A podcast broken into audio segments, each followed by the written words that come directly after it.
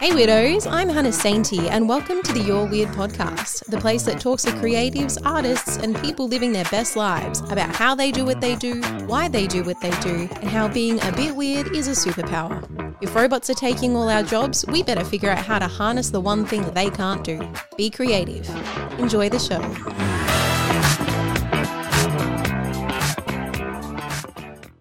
Hey Weirdos, thank you for tuning in to this episode. This is the first spotlight on a weirdo episode for the You're Weird podcast. Thank you so much for tuning in. Um, if you are listening, you should know that this is actually available to watch on YouTube as well. If you just go to the handle at You're Weird Media, you'll be able to find it there. But today's guest is a phenomenal lady. She's a creative powerhouse. She's a visual artist, having studied visual art at Edinburgh College in Scotland. She then went on to lecture in fine art and design at Aberdeen College in Scotland. And then she became interested in making fine art jewelry. So she does all these incredible little bespoke pieces and um, customized pieces. And she does a lot of like silversmithing, and her favorite is to do enameling. She has her own shop in Perth, Western Australia, where she sells her own visual art and jewelry, as well as a few others as a little bit of an artist collective.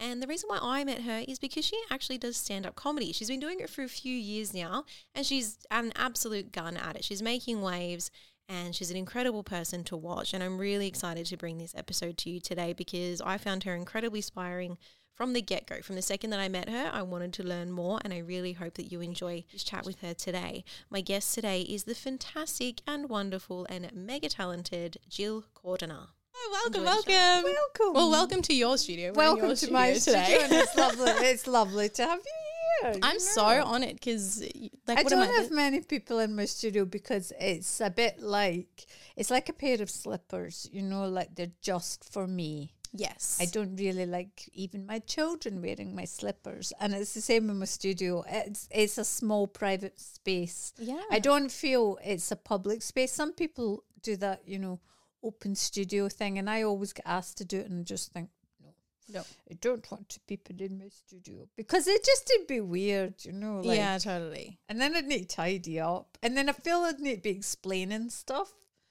you know. Yeah, which I- I suppose like that can kind of ruin your process a little bit, can't Well, it? it can. It kind of makes it a little bit more analytical as opposed to. I mean, I see. Do you know, like on Pinterest, you see these um artist studios. I just look at them and just think, no art was ever created in those bloody studios. You know, like when they're all gorgeous and Yes. there's the bunch of flowers and that's all super minimal and Scandinavian. And I just think, you know, like I've never seen a studio really not not long term practicing artists. They're always a bit funky. You know, they're always a bit like. "Ugh." Yeah, they have an ugly bit, you know, and Yeah. yeah, it's not all IKEA furniture and dandelions in a milk bottle. because that's quite like stagnant, isn't it? Am I blurry? Wait, pausing. I swear to God, you want to make something like auto. Can you tap on my face? So, in terms of your um your practice, obviously you started doing art when you were very young, I suppose. I I've always done it, and and always quite seriously, not in a um like my I have children myself, and and I watched them when they were super young, and they never ever had that obsession that I had, probably from about six. Yeah. I mean, seriously, I used to I used to make everything and make whole dioramas of everything out of plasticine and and build things and create little worlds. It was a time before computers, and it was a time like we weren't we didn't have lots of toys, so you had to use your imagination. Totally. Um, but my kids were never really like that. They, uh, they have too many choices, you know. yeah. It's a good and a bad thing. You don't want your children to grow up in adverse poverty and make them creative, but then there's other There are benefits there to are it. benefits sure. to poverty, like because we never used enough toys Yeah, you had to make them up. to make it all. That's it. But no, do you know, like having imagination is one of like I, I talk about this a lot. Like especially the way that the world is progressing now, where we're you know um, the movement of technology and artificial intelligence. The only thing that artificial intelligence can't do is have imagination. So more than anything, like my husband.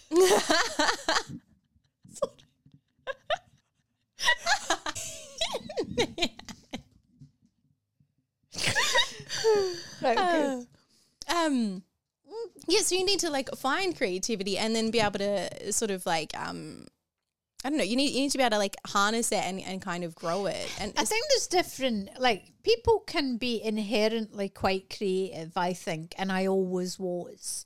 Because I grew up in the same uh, petri dish as my siblings who are not creative, um, and I was.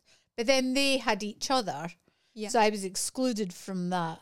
I was like the single cell organism and they had like morphed into some sort of other thing. So maybe my creativity came because it was necessity, um, which is the mother of all invention, you know. So maybe that's why. But when I taught, I used to see um, students who appeared to have a natural creativity about them. And then I would have students who didn't have that and who were much harder working and wanted to achieve it. A bit like people who are naturally funny versus people who want to be stand up comedians. You know, like they can both achieve the same outcome but get to it by very different routes. Yes, So absolutely. I do believe um, one route would be the natural creative um, inclination, perhaps, uh, and the other one would be dogged determination. Dogged, dogged. just as my well, dog. we have little dog. Hey, Tiny. Um, so that's what I would say on that. Um, but I love, I've always loved ma- making. There's something about that hand to brain to eye thing that some people really love more than others. Yeah. Some yeah. people have a more natural desire to make that connection between their hands and their brain. That's what I think, maybe more so than it being like imagination, perhaps. I don't know. I mean, it's a difficult one. It's it's that whole craft and art, you know, discussion about one being an intellectual thing and one being a physical thing. Absolutely. So Yeah, because sometimes one can inspire the other more. Like sometimes if you can't come up with an idea, you need to use your hands in order to Yeah. kick the brain into gear. And other times you might have an idea, but you can't get your hands to. Yeah, yeah, yeah. yeah. I, I don't know. They're different. The, once you start going down that rabbit hole of analysing it, it just becomes a bit mind blowing, and then you just want to kill yourself and then take up golf or something. I don't know. Ah, golf of all of them. I know. Don't know about that one. can't come up. Well, so like going back to like having the space, does that mean all throughout your life you've had to kind of create a little nook for yourself? Um. Well, I I always had like I had my bedroom at home when I was a kid. That was where I made things, and then I went. I left home quite young. I went to art school. We had beautiful studio spaces looking out on Edinburgh Castle, and um, yeah, I, I just have always made space. I mean, you make space. If you were in a prison cell, I and I have a bit of a prison fantasy that I'm in prison, and it's really nice because I've got a box of watercolors and a guitar, and I get really good at guitar. and I paint all the inmates, and everyone loves me. And so it's a weird fantasy that, but I think it probably says quite, it alludes a lot to my personality that the thought of being trapped in a small space with paints is not a bad thing. That's, Yeah. That's insane, really. But also, I wouldn't have to cook dinner. That is And I can definitely a out, positive. know. yes. Work out, learn an instrument, maybe learn a language because I don't speak any other languages, and um, have a watercolors. But I mean, there was all those films in the seventies before your time, my darling, um, where there'd be like a Clint Eastwood type person, like the Birdman of Alcatraz and everything, where there was always a person who painted, and they had quite an integral part. they were important in the prison hierarchy because they'd come, they'd come a point where somebody needed something painted. And then they just needed that one guy. Just did that one guy, and that would. Be and I don't know why that's making me laugh so much, but it is just bizarre. It's I- because in your fantasy, it just means that you've become the painter and basically the savior, the hero of the film. I just want to be important. I just want to make a difference. because art never really seems to be that important. Because I remember, um, I think I grew up with that whole premise of like I was a creative child, and my parents were just glad that I wasn't setting fire to the house and things like that, you know. Yeah, which right. I did try to do as well, but that's another story. Um, so they were glad I was doing that, but in reality, they never saw it as being like I remember my dad saying to me, "They're like, you you you can't go to art school because you'll never work a day in your life. You know, you'll be a blight on society."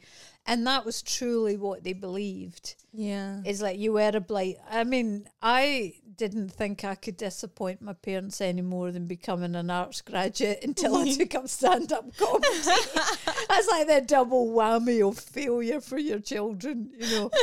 It's, but the thing is, I would love my kids to be that kind of failure, Yeah. but they're they're probably going and do sensible bloody jobs, you know. That Oh. depresses me.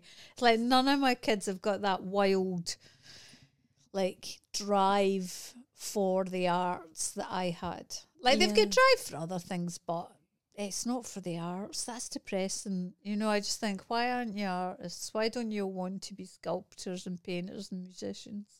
But they don't. They've got their own life and they've got their own path, and I won't stop them from doing what they want. My dad wanted me to be an engineer. I mean, can you imagine Oh, no.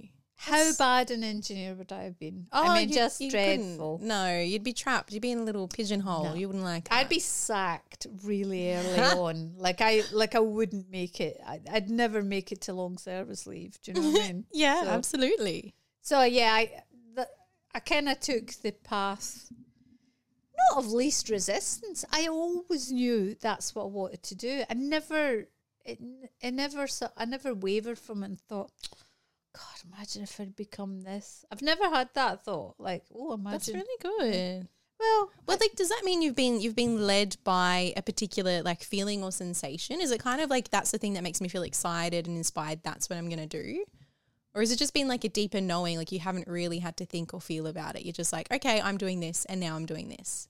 Actually, I'm- there's like yeah. a little no, thing in between. Possibly, but I'm I'm very much like I'm flighty, but the art thing, um, I just never questioned that that was what I was good at and that's what I should do. I was really good at English. I could easily have done an English degree and I would have loved that to be fair, but um not more than art. You know, like like I loved it, but I didn't love it more than art. You know, Yeah. like there was nothing never came close to that. And I look at some people and I think, imagine not being able to make things what that must be like to the ordinary people. Oh, know, God, The ordinary people in the street who can't. I just think, oh, I'd, like I'd hate not to be able to do it because when we go on holiday, I'm always I always paint, and I just think, how is this weird for my family? Do they look at me and just do you know what I mean? Like, what do they think when they look at me doing that? Do they look at me and think, I wish I could do it? I don't think they do. They don't. What do you think No, they do? I think they just think that's what mum does. Interesting. Well, that kind of brings me to like one of the key themes of this podcast is like when are the times in your life where you've been called weird or what you're doing is weird? you know, like out of the norm. My entire life. Yeah? like I've never, I mean, I, I think I've always felt, I felt weird. People have always said I was weird and strange. I never was that. I grew up in an area that appeared to be quite affluent. Um, first of all, I grew up in the country where there was nobody to call you weird. So you can just be what you want to be till you start school, and then you realise you just don't have the same tools to navigate when you've been brought up in isolation and then you start school. There's no preschool, there's no play groups, there's none of that. You know, No. your parents didn't do anything to integrate you into other children's lives. Yeah. So you start school and you're weird. Yeah, you just like this own like free but then, atom. But then, so my my sisters weren't as weird. I don't think. I don't think they struggled with assimilation as as greatly as I did. I struggled with that, and I was always really sharp and really smart and mouthy. So that made you like yo. I always knew stuff because I read a lot of books. I read a lot of books because my mom and dad would buy boxes and boxes of books at jumble sales, like a car boot sale or something. Yeah. And that's what you would have for entertainment. So I, I would be reading Dickens and I read Chaucer when I was 11 about Middle England. And, you know, just I just read really wordy books. I, I used to sit with a dictionary and a book and read it till I came to a word I didn't know. I mean, that's weird. And then you start school and that's your mindset. Your vocabulary is already weird. Yeah. So that'll set you apart for a start. Yeah. I was always better at drawing and making things. So people hated that, you know. So you were just, I just was always that oddity. I was small, I was a tiny child who had an amazing vocabulary and could draw really well. So people kind of hated you from the outset, you know. Did you kind of like at that age? Did you use it as sort of a superpower? Like, were you kind of like, all right, I'm gonna. You already think I'm weird. I can't do anything against that, so I'm gonna own it and use it. Or did you kind of sort of segment yourself away for a little bit while you were a child? No, I never had the self awareness to understand that if I didn't know the answer to every question and answer it in class, if I just shut up, then people wouldn't hate you as much. but I knew the answer, you know. So just gotta I was it. like, "Mm, please, miss, please, miss, you know, like, and I think about that now, and I just think, you know, that's quite hard. Um, and hard for other people, you know, like con- like I never, I wasn't ever trying to outshine other people in my class. I just was understimulated by school, Yeah. and so I was just trying to keep myself amused. I didn't ever think, well, I'll just try and be like them. I'll try and be thick, and then they'll like me. Like that never occurred to me. Yeah. Whereas now I think about it, I thought you could just shut up, you know. You know Draw what I some mean? more like pictures in the you margins know, of your book. shit cows and that, you know, like just not like anatomically correct cows with the breeding cycle behind them and that, and like you know the right foliage in the foreground. I don't know. I mean, I just I was an overachiever, but not ever to make other people feel bad just because I was understimulated by school. Yeah. Yeah. That's really really incredible though. Like to still just be able to continue doing it. Relentlessly. Yeah, no, but like I, I think Yeah. that's really inspiring because it's like although like you know, um, you might have had some kids hating you. Like at the end of the day, like it, it's only because they wish that they could do that and be like that. Like I know I Yeah, had that in school a little bit. Yeah. Yeah, they'll just be like, arse. yeah, they're like, ah, why is she so smart? And like, like I'd hear, like I'd hear it behind me, and I'm like, what? This you're picking on me for this? Like, Yeah. But I think you, you kind of cling to it like a a limpet to a rock, don't you? Like the skill or the talent or the ability that you know is what you cling to because you've nothing else. You've no other navigation points. absolutely, You yeah, know, like I didn't have anyone, and, and like parents didn't talk to you. Like I, we talked to our kids. You know, how's things? How's everything go? There was none of that. You know, like you just you just got on with it, and that was it yeah. It's just like yeah, a- either sunk or swum, and that was it. There was no middle ground of like, you know, maybe we could get a tutor for you if you. It's like no, there was just so. I think I didn't ever question my creativity as being a bad thing. I, I knew that was the one thing that brought me joy. Maybe that was it yeah, in school, which was rotten. Like primary school, I hated. Secondary school, I hated. It was always at odds with everyone. Yeah. Um, and it never gave me what I wanted. You know, I had a couple of nice teachers in amongst it, but um, generally, I, I found it unfulfilling. So, um, just putting your head down and getting better at the thing that you love Mm. seems like a better way to navigate stormy waters. I don't know if that's right or not, but I mean, that makes a lot more sense. And I mean, it, it kind of um, plays into sort of how to use it to your advantage these days. You know, like if you think about, um, you know, like if you're trying to sell, if you're trying to sell a bottle or something, uh, a new drink or something like that, it's going to be the unique selling point, or like Yeah. it's it's whatever is weird.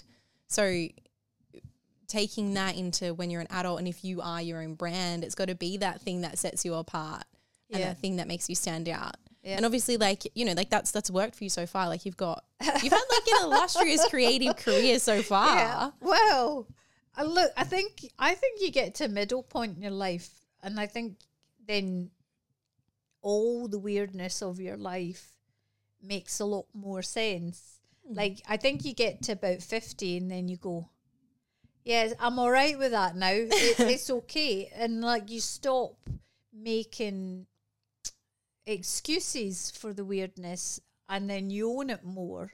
Yeah. And so I'm far more comfortable as a woman over 50 than I was even in my 40s, my 30s, my 20s, you know, my teens. I, I now feel, yeah, I, wish I wish I'd had the self, no, I don't have self awareness. I still do not have that. Um, no, I don't. Uh, I wish I had the self belief that it was all right to not fit in. Because I mm. think all my life I battled with the fact that I was weird and that I was at odds with everything. And I didn't want to be like that, but I didn't know how not to be like that. Mm. You know, if I'd figured out how not to be like that, I wouldn't be what I am. So, you know, I'm sure if I was clinically tested, they'd find plenty syndromes and medical diagnosis, but none of which will change me being what I am. No. So I don't really see the benefit for me in knowing. Somebody said to me, "Oh, you know, you're probably ADHD, probably Asperger's," and I'm like, "I'm Ah. probably a lot of things, but you know, like I don't knowing it and having it on a bit of paper is not going to change my day to day. You know, you still deal with the same stuff, That's exactly right. but I do, I do feel happier in in my oddity now, and now I don't feel, I don't feel as odd. Weirdly, um, I think comedy's been great for that because that's a strange collection of people, and the strangest. It kind of makes you feel it's okay to be strange and it's okay to be weird because it's a community weirdness and all sorts of weird are accepted. Yeah. Yeah. Um, so there, so it's like a band of thieves, isn't it? We're all like a Dickens tribe of urchins. yeah, we are. Yeah. So, so I think that's been good for me because I realised that I may well have always been a bit peculiar, but I'm not as peculiar as some of the people I work with. You know, you know, or, or I am maybe I am, but it's not as judged. I think there you go. Judgment's a part of it, isn't it? Oh, a huge part. Huge It- part. As if people weren't judgmental about your weirdness, it'd be much easier to be an individual. Art school was all about being an individual and having an original thought, as mm. long as it conformed to the prescribed um, view of what that was. You could, like they wanted you to be different. They wanted you to be weird. They wanted you to be experimental. But it all still had to fit within their taste. And there's a thing, you know, because like there would there'd be people at art school who were so different from everyone. But they were too different. It's just too much. Well, they were just weren't accepted. You know, they weren't avant garde because they were odd. They were weird. There was a woman who painted dead birds. She'd find roadkill and drag it into the studio and do these wee paintings of these wee squished birds. Whoa. Yeah, she did. And she was a strange, strange woman. You know, she was a Yeah. withered crone. Um, and everybody used to just like, oh, you know, what's that about? It's like she was doing the most different thing from anybody. Yeah. But that was not celebrated because it wasn't on brand with what avant-garde art was in the eighties. You know, Yeah, Do you know what I mean? Yeah, I get so it's what like you're be weird, but be this kind of weird. Yeah, And comedy's a wee bit like that as well. Oh, have I have your own viewpoint? You know, have it as long as it's not. Mm, yeah. don't really like that viewpoint. You know, say what you want. Just mm, not sure. Just not don't do saying that. Just within the PC Yeah. realm, and also well, not just PC, but about also what people um perceive um audiences connecting to. It's like we all have to do a certain type of comedy. You know what I mean? There's like yeah. do it about whatever you like, just don't do it about that. I mean, can you imagine if someone there's no Christians doing Christian comedy, is there? There's not. I don't think so. No. Think about it. Yeah, that's true. There's nobody in there going, "Oh God." I was at church the other day. I'm not saying, look, I'm I'm an atheist, but what I'm saying is, it's there's parameters and everything, isn't there? Mm. I mean, it's not to say that it's not existing within smaller Church echo groups. chambers. Yeah, you know, like they might have their own open mind. Yeah, in America, apparently, church comedies like very high paying. You have to go and, Really? yeah, you have to go and do um like church comedy, which had can have no sexual connotations at all. Like nothing, no swearing, but nothing even like you can't allude to sexuality. Yeah, because I, I I know this guy who does a lot of church stuff, and he says that's the big paying cash, but it's all got to be jokes that have nothing. I, what would you do jokes about? If The you only could, thing I've got coming into my head is like washing powder.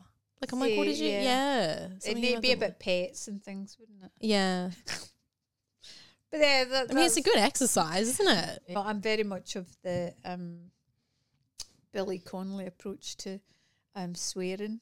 Like I feel it's a it's self expression, and and stand up's that last sort of bastion of self expression, isn't it? I mean, arts arts is self is self expression as well, but it's not um, verbal. So- Yeah. It's not well, I mean, like that's something that's interesting as well. Like, you know, earlier you said that um you'd like to be in jail and to do paintings and just in a single cell room. Yeah, now we're talking about being in front of, you know, uh, you know, between 1 to 200 people depending on the night and where you're performing. Yeah. And then wi- with a community of other oddballs. Like how does that is that like two two different versions of you that are coexisting? Yes. Yes. um you know there's that people talk about you know being an introvert extrovert i mean you know what it's like like well you're very chatty and sociable you're more so than i am perhaps Don't know. i don't know Might be on a par. well, something. um, but you know there's that bit of like you go on stage and you can be making everyone laugh and smile and you are that make 'em laugh, make 'em laugh. and then you go off stage and you're like don't speak to me. Don't speak to me. It's like, like I don't really want to be that person off stage. I Mm. don't want to go. Like I don't want to go to parties. Weirdly, my sister, who I- I rarely speak to, um, like, never speak to, like communicate very infrequently, and uh, she she emailed me out the blue, asking me to make a piece of jewelry, and um, she said that she'd been talking to my mum about me doing comedy, and she said, "You always wanted to be the center of attention." I, and I just thought, what a crock of shit that is. Like, like where does that come from? I have never wanted, like, that has never been ever my plan. But I think your actions can be seen as that. Like when I was at school and I was answering all the questions in Yeah. class like a pain in the arse. I think that's people thinking you're attention seeking.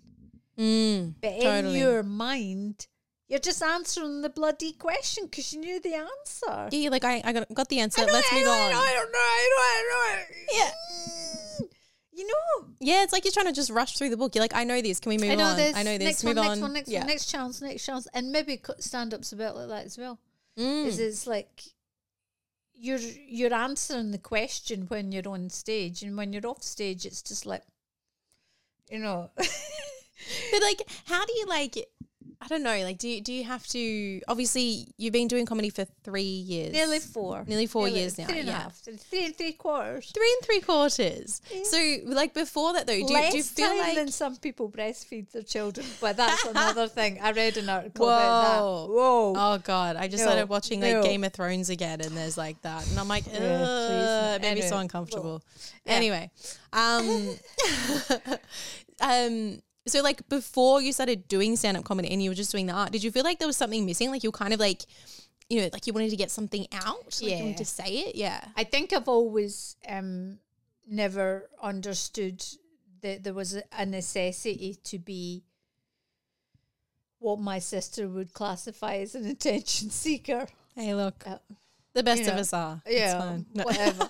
um, and I would always be. I was always a theatrical child. I like if, if I think if I'd done theatre as a child, I'd have got it out of my system, yeah. and maybe I would have been an actor. Who knows? But I definitely had that in me, and I would always be like maybe just a bit too much, too much, Mm. Too much. much too, Too much. weird. just too. too You're you're doing your version of bringing the dead birds and painting them. Well, I mean, like at parties and that, like social events, I'd never quite know how to not answer the question. Ah, I'd always be extra. yes. It's like I overcompensated for my weirdness by being extra weird and being really inappropriate as well, you know, like making jokes about things that I should never have made jokes about. you know, like today, for example, Yeah. I'm at Pilates this morning. There's a girl in the reformer next to me, and she's got on leggings. And the brand's LSKY, is it? Or do you know the Oh god, I anyway, don't know. so it's got all the lettering around the bottom of the ankle. And there's three rows of the letters, so it's LSKY or whatever, LSKY. uh, But then the downstroke of that's three Ks. So Ah. she's got the Ku Klux Klan on her leg. And all through class, I'm going, I'm going to tell her. I'm going to tell her. I'm going to tell her. I'm going to tell her. I'm going to ask her if she know. I'm going to ask her. I'm going to tell her. Look, look you know, do you know you've got KKK on your. le-" And at the end, I'm like, no, of course you're not going to tell her. Don't tell her. the don't tell her bit is a recent thing.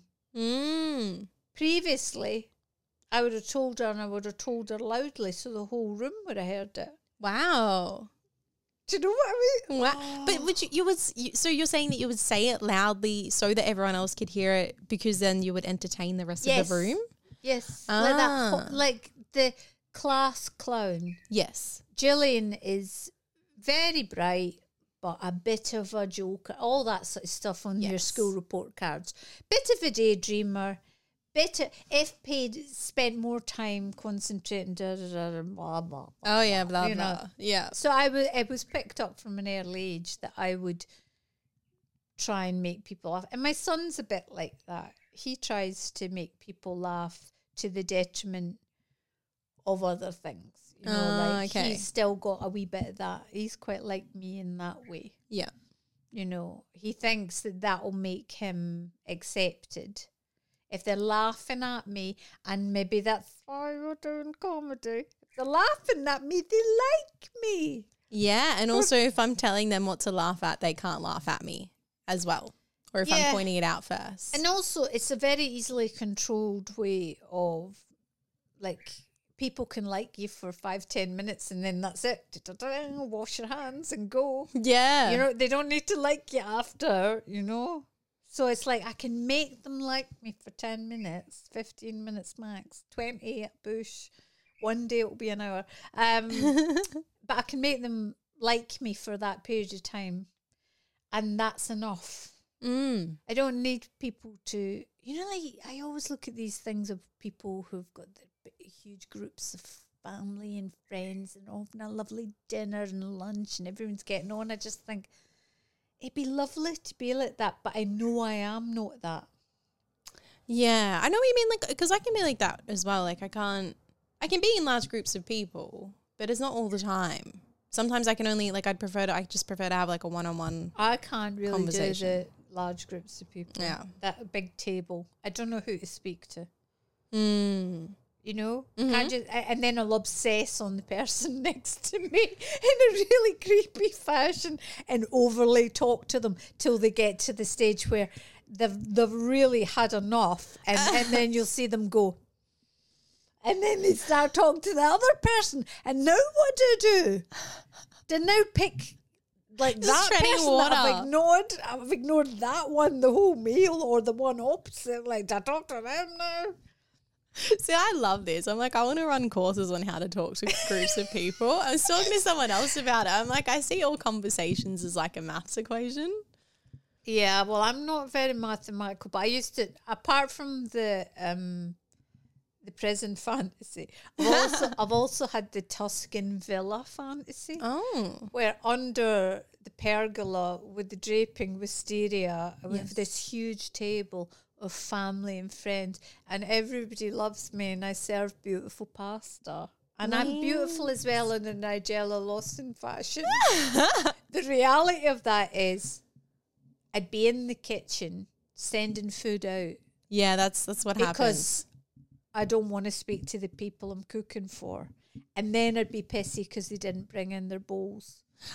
you know, like the the reality versus the fantasy for me is is so So different. yeah you drive So different. yeah I know But then, so like with um with doing comedy, right? So because like obviously like doing your art is very introverted, yes silent silent. Yeah, except you got the tunes going on. You had your tunes yeah cranking when I listen to a walked in. I sometimes listen to Oh, nice. uh, yeah, audio books I listen to a lot of audio books and podcasts yeah yeah. like a podcast. Um, and I just work away silently. My dog comes in, says hello to me, and that's it. yeah. And I sit in silence, and it's delightful. But then, like, you bookend that by doing comedy, which is very loud and very late and very unruly. Mm. Has that been? It's the best of both worlds, really, isn't it? Yeah.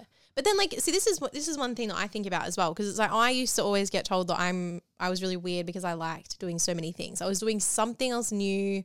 I was trying something Yeah. else. I'd done another course. I'm playing with something. I picked up another hobby. Now I'm doing like four things at once. I've got another project. yeah. I've got them all going on. Yeah. Spinning Um, plates. spinning plates and i love it if i don't So have do I. multiple spinning plates like i feel Miserable. Mm. I feel yeah i need them i can focus on one project but i can't focus on it unless there's other projects in the background because they're all influencing it Yes. without my realizing is that have you experienced the same thing in the sense of people being like oh you just got you got you know maybe just settle down if you just pick one or If I'm not flat out, I'm miserable and depressed. And then I sit and I turn it inwards and go, oh, I'm a horrible person. My life's a disaster. Do you know? Like, so I just keep busy, keep busy. Um, yeah, I like, I literally would have been the mu- the musician on the Titanic as it was sinking.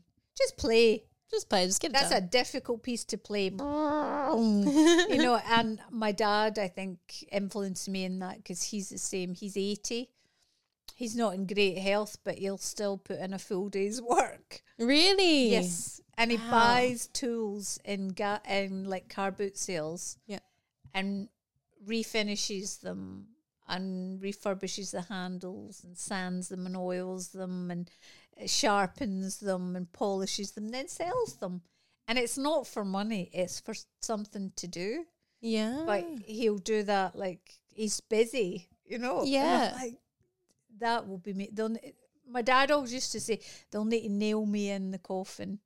and I agree with that entirely. Like, I am of that that I'll- vein Yeah, I Yeah. won't ever retire. I mean, I'm sort of phasing comedy in so that I don't need to do as much production jewelry, and I can do um more expanded, ludicrous things.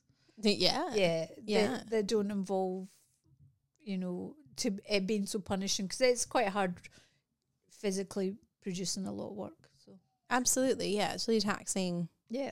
on yeah like because on your joints and that, and your back and your neck and your hands, and yeah, so it's quite physical. So one, but then I- think when I stop making jewelry, I'll still make jewelry, but I won't make thousands of earrings a year, absolutely know, it'll just change and I'll and I'll do a lot more painting because I love painting, and and that's something I'll never not paint because I love painting. I've always loved painting, um, and that's something I look forward to not having to work to paint.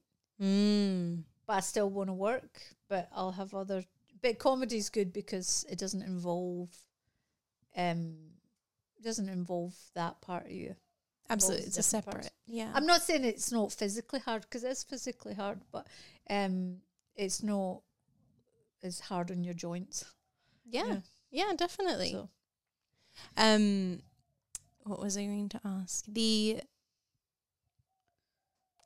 like the concept of um, like changing, like the relationship you've had with creativity Mm. now, and the way that it's still with creativity, but it's changing and evolving, and you're just sort of following it. yeah, Do you have like um? Does that mean you have sort of like a practice before? You create anything? So, like before you come into the studio, or when you get into the studio, or before you even do stand up comedy, is there something that you do to sort of bring yourself back to center or prepare to? like a ritual. Yeah. I think there are rituals. Um, in the morning, like I like to have a cup of coffee. I know it sounds like not a ritual, but it kind of is. Yeah. I have a cup of coffee and I just sit and look at the garden and so tune out a wee bit, and then I come down and just get on with it. Because once I'm, I'm in here, I'm in here, and I just work. Yeah, I don't really have breaks. I mean, I've even peed in the garden because I can't be bothered walking up to the house. Do you know what I mean? I just think I'm in the middle of it. So I'll work straight through till I've had enough. yeah, And then I'll go up and I usually have to make dinner for the kids and my husband. So there's that as well. So I have a period of time that I just work flat out. yeah, Um, and then there's blocks of time where I'll do different things, like I'll do a block of painting, or when I have artwork to do for other things. But with comedy, uh, for me, I think it's getting ready yeah. is absolutely part of my ritual of like tuning out, putting on makeup, and doing your hair. Do, do you find that? Like, Definitely. uh, like I feel like I don't want to. It's not just that I want to look a certain way on stage. I actually the process of doing it is my preparation, and that drive in, listening to the right music is also a part of it. Like if I don't like, I've seen me pull over in the car if like my phone isn't connected to my, you know, and I can't listen to the radio. You know, like Too you, chatty. it's Too like I don't want to hear people's conversation. I want to hear specific tunes that put me in the right mood. And weirdly, I, you know, there's a few reoccurring tunes that like you go to quite a lot. yeah. One of mine's and it is Black Sabbath. I, like, I love a bit of Black Sabbath going into a gig. Don't ask me why. I love Black Sabbath, but I mean, Also, like, um, it kind of makes sense. Like, sometimes when you're going into a gig, you have to have like that rough and tumble. Like, you I'm ready for get you. your. You don't want like I was listening. I was I was on shuffle and it was on a playlist that has you know you do these Spotify playlists with ten million songs. on- Yeah. and um, it went on it. We're on a ELO, Mr. Blue Sky, and I'm like, what? like, like that's too chipper. Get that. It has to be upbeat, but it has to be like I think rock's good Yeah. Or something. I like Sleaford mods. I like that sort of edgy sort of. Yeah, I don't know. Music's huge, hugely important part of my day. Mm, absolutely. Yeah, I've noticed that just being in here. I always listen to tunes on. music. Like, like the I, there would never be a day in my life, never, where I haven't listened to hours of music, Really? That's really cool. and that's been since the first record. I, first record I ever bought was Black Sabbath Paranoid, and I bought it at a jumble sale when I was a kid because the label, which was the Vertigo label, is an optical illusion. It was like black and white concentric circles that spin form this sort of um, optical illusion, and I bought it for that. And I had this old mono um, radio uh, record player um, that I bought all these singles for, and I'd put them on. And then when I was about 14, I got a stereo record player. Jesus, half of the instruments that you didn't hear. You're like, whoa, where did the guitar solo come from? it was, it was like this whole world of like, oh my god, you know, That's amazing. that's the backup singers. Yeah, so um, yeah, that was that was huge. But I think um, music helps me be creative. Like I think it's part of the creative process. Um, but then also is um, an empty mind as well is great, especially for stand up. Mm. I get really lucid thoughts. I don't know about you, just before I'm drifting off to sleep. Yes. And I wake up and I go, I've got to write that down. Right. And I'm blind now because I wear glasses. Right. So I get up and I'm like almost asleep. And I get up and then I write it in a scroll without my glasses on. Yep. then I get up in the morning and I'm like, what does that say? It's like, you know, one was Toblerone um, EpiPen. and I still don't know what that joke was. I was like, Toblerone. Toblerone, EpiPen. Toblerone. Well, I think it said Toblerone and EpiPen. And I'm like, but what was the connection? That's so funny. I don't know why that's funny. It just is. Yeah, it's just funny. But then I keep am tormented by the fact that I can't write the joke that links up Toblerone and EpiPen. It'll come at some point. It's just like in you. It's just in you. Yeah. I know that happens to me if I wake up. I don't know, really like just really briefly. I know I've told a joke in a dream and then woken up. And it Be was like, that's funny. great. And And, then then I'm like, where's my notebook? I was too far away. I'll remember it. no, I never don't. You never it. do. And then normally, because I keep one, I keep a book next to me I'll do with it the pen in it and I write it. No, because I don't, if I get the light, I'll be too stimulated and stay awake. Ah, yeah, So I have to do it in the dark. I'm pretty good for writing in the dark, to be fair. I would really love. Probably we need something like uh I don't know. There must be something Just a, Like- like a voice recorder. They exist. phone. Yeah, but yeah, there's your those, but there's mate. also like I have one, one of those phone, mate. old school ones where you Yeah, have like to a dictaphone, yeah. like Yeah. Columbo. Yeah, I exactly. was thinking about talking about that lady, that broad over there. I don't know. I don't know what thumbs do. I don't know. It keeps pressing. You're like you're turning it off and on. You're only getting like like one word every time. That's best. So I mean, they're all connected. Like weirdly, now that I do stand up regularly, Mm. and I do my art practice, they seem uh, symbiotic. Like they seem, even though they're not connected, they seem to work super well together because they both occupy totally different parts of my brain. It Yes. feels like that. I'm sure somebody will go, "Oh, that's your left brain, that's your right brain." I don't know, whatever. It doesn't matter. But it definitely feels like they're definitely both important parts of me, and I feel more complete as a human being um, since doing stand up. That that sounded deep. I must preface It's good, that. though. I preface that by saying I think it's helped my self acceptance more, Mm. and it's also helped me um, make sense of being a weirdo yeah, and being Hell a weird and owning the weird and going, I can make money out of this. yeah, Because I do it in my art and I do it in what I make because I never make, I don't, I'm self employed because I like to make what I want to make. I don't want to dance to anyone else's tune, right? I just, there you go. I've always danced to the beat of my own drum my whole life. And being self employed allows you to make what you want. And if you sell it, you sell it. If you don't, you don't. And I don't really care. As long as I can make enough money to not be broke, I'm f- cool with that. I don't need to make more money. Like, I won't make things that are commercially successful just because that will make money. Money in itself has never been enough of a motivation. Like, I like money, I like spending money. I mean, who doesn't? Hmm. But I won't make a hundred of one thing just because they'll sell. I'd rather make five of that, one of that that will never sell because I want to make it. Yeah, absolutely. And so comedy in in that way is the same. I want to make my jokes. Some will land, some won't.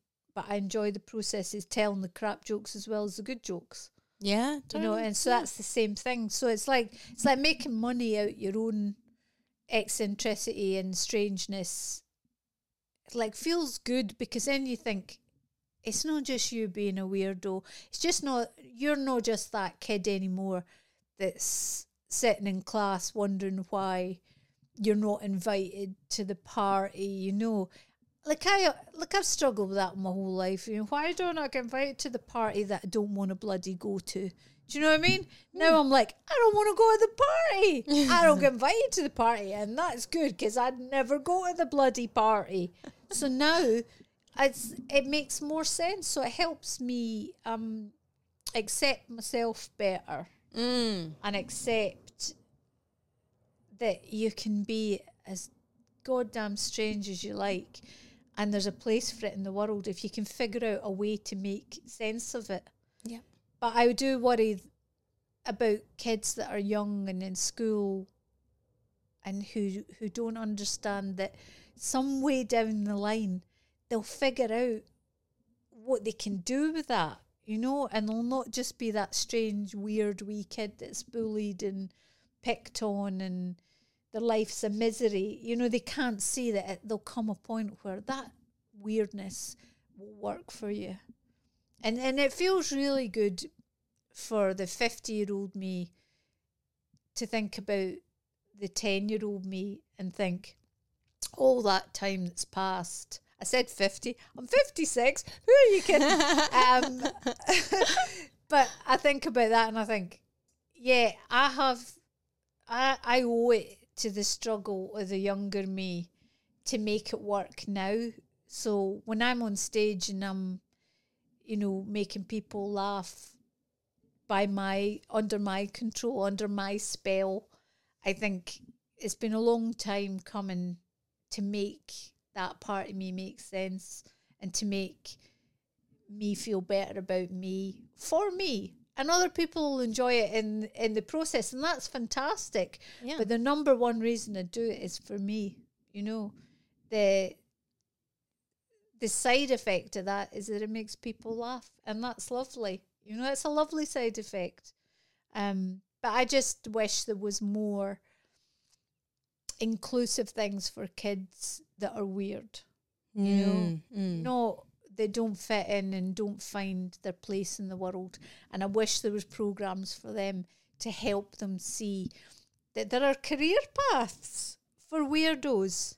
Absolutely. and and the, the things that you think might make you weird one day will be what make you fantastic and undeniable. And that's what i love about it. So Oofed. That was a delicious, delicious little statement there. That's wicked. That is exactly what it's all about. Well- Absolutely. it, it's good to it's good to come a point in your life where you can make sense of the traumas and the hardships and say that there's some good of it you Yeah. know and the good of it's been down to you it's not been down to anyone else you know mm. it's not been nobody's you know tried to bolster you up or help you along the way you've made it because you've made it because you've been true to yourself whatever that's like you know Beautiful. All right. That's so that's the best. I I'm so excited to share this with people. Um, so there's only a couple of things that I want to go over next. Um, so the first thing is just uh what do you have any advice for someone who's just trying to get in touch with their creativity or maybe like in even if it's in a part of the arts that you do if there's a drawing exercise or something a sketchbook. I've I've done self portraits. Here, my best advice to anyone who loves to draw is self portraits are the way to learn to draw. Right, Mm. like ultimately, you will learn more about drawing from self portraits than it, drawing anything else because they're the hardest thing to do. I've done them since I was about ten, and I have a collection of self portraits through my whole life, and I've kept them all. wow Yeah, I know, and I I always believed that they were um, the best way to keep in touch with your inner self and the physical growth of learning to draw and observe. Because even though you draw the same thing each time, it's always different and your perception's different. And I went to the Van Gogh Museum in Amsterdam, and they had this beautiful exhibition of little A5 self portraits Van Gogh had done all through his life. and they had them. They were all the same format. They were all the same size wee boards, and they had them in this huge big line, maybe about twenty or thirty of them. And you could see where his mental health slipped in and out. His mm. lucidity was there. He was gone. They were. It was the most heart rendering, beautiful, and it was like an epiphany for me to look at that because that's what I'd always believed was important. And they were important for Van Gogh. Like, no matter where he was in his life, he'd do a self portrait. And, and I've always done them. And so they've been my like compass point. So if you're stuck and you've got nothing, you've got a mirror, you've got a pencil, you've got a bit of paper, you can always do it. You can do them anywhere. They're not for everyone to look at and go, oh, you're great at drawing. Forget about that. Keep them for yourself. They're a private thing. They're an exercise. Um, sketchbooks. Keep a sketchbook. Draw. Even you know, try and try and structure it. If if if you struggle to draw or struggle to make, you know, get a, a journal. Even if you're writing in it, even if you're pulling things out in papers and sticking them on and adding things, doing collage. If that's your jam, do that. Stick in pictures, write about them. There has to be something that goes from your head on a surface, and, and that's a really great way. Um, I have a um, a MacBook Pro and a so not MacBook Pro, a iPad Pro that I like to draw on as well. They're a nice thing to do as well, but it's not quite the same. I don't think as making the physical marks. Yeah. Pencils are lovely. Sharpen some pencils. Sometimes when I'm just like kind of thinking, oh, sharpen a pencil because it's kind of nice, and It then is. I'll just paint. Like I'll get my watercolors out, and I'll put a big blob of water on, and I'll just drop paint on it, and I think that's nice. Just make a Mm. connection with something. It doesn't all, and it doesn't all need to work out. Your sketchbook shouldn't be all beautiful pictures. Half of it should just be raw. Yeah. But I've got sketchbooks that I've had since I was 10. And I look at them now and I think it is so nice to look back on your life. See that we, like, because you go back to that point in time. Mm. So Totally. sketchbooks great and self portraits are great. That's brilliant advice. I love that. That's really actionable. That's really fun. Yeah. Okay, and then the last thing, so obviously, like, um, like I started this podcast because I wanted to be something like something that I would have liked to have listened to when I was struggling creatively. Yeah. And so part of the thing as well is like I have actively over the past couple of years been trying to get back in touch with my creativity because I left it for a long time and I didn't touch anything. And so now part of like me doing this podcast, I set myself the challenge where I have to do a portrait Yeah. of the person I'm interviewing Oh, wow. with their superpower. So obviously before the podcast I asked you what your Yeah, superpower would be. Yeah. Um, and please tell us what your superpower of choice was.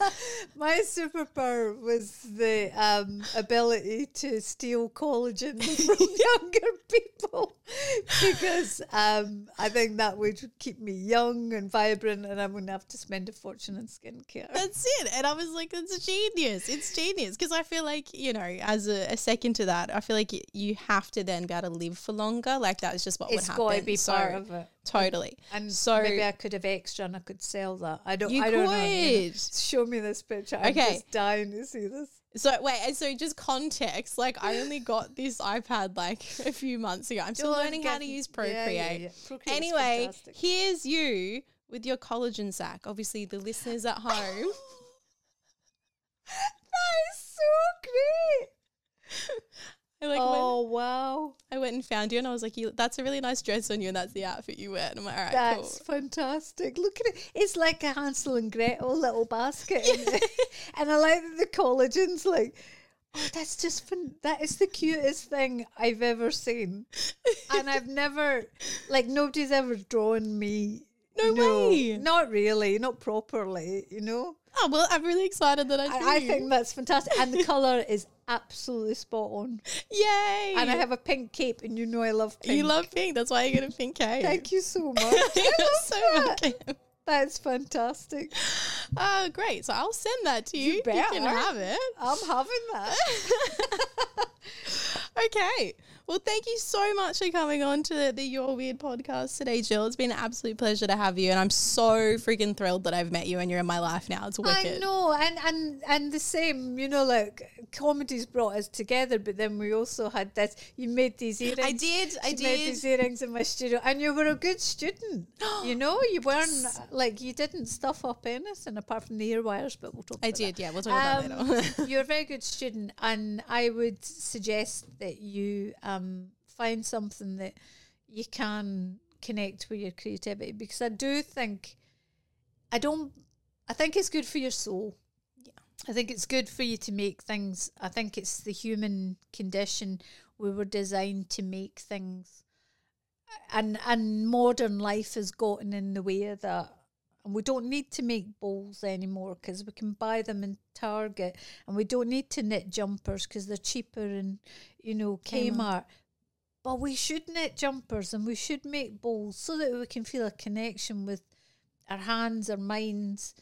And drinking out a cup you've made is a lovely thing, you know. Wearing the mm. earrings that you made is a lovely thing because the pride you have in that and the connectivity is the human condition, and that's missing in life. And I might be a hippie. I probably am I'm too aggressive to be a hippie, but I believe in the hippie. Hippie uh, adjacent. hippie adjacent, hippie ally. Um, I'll hold your bong, but I won't smoke it. um, go make something, and you know, even if it's a loaf of bread, make a loaf of bread. That's a wondrous thing. That'll take you all day, but that's a lovely, indulgent thing to do. I think we need to make time to make things. That's what I think. Even if it's a poem, a song, don't matter. Do something creative, you know. Love it. That's beautiful. Let's leave it there because that's gold. That's such gold. Thank you so much, Gill. A pleasure, Hannah. Lovely. How cool was that? I told you she's a cool person. If you want more information on Gill, you can just check out the comments below. I'll put all of her details. We can go chuck her a follow. And also, if you want to hear a little bit more about, you know, my process, because I'm actually going to do her homework. I'm going to do all of the self portraits. I do recommend you do it too, because I reckon we can get a lot out of them. And I'm going to document mine. So if you want to check that out, go and follow the Patreon. So it's at patreon.com forward slash Hannah Sainty. I hope you enjoyed the show and I hope to see you on these wavelengths soon. Remember to stay weird because being normal is really boring. Thanks for getting weird with me. If you liked the episode, please subscribe and leave a review. And if you really like the episode, consider signing up to the Patreon where you can help me help you. You'll get early access, uncut episodes, bonus episodes, and some other cheeky extras that you'll have to check out. You can find it at patreon.com forward slash Hannah Sainty. Now let's be more creative and less strung out. And remember that you're weird because being normal is really boring.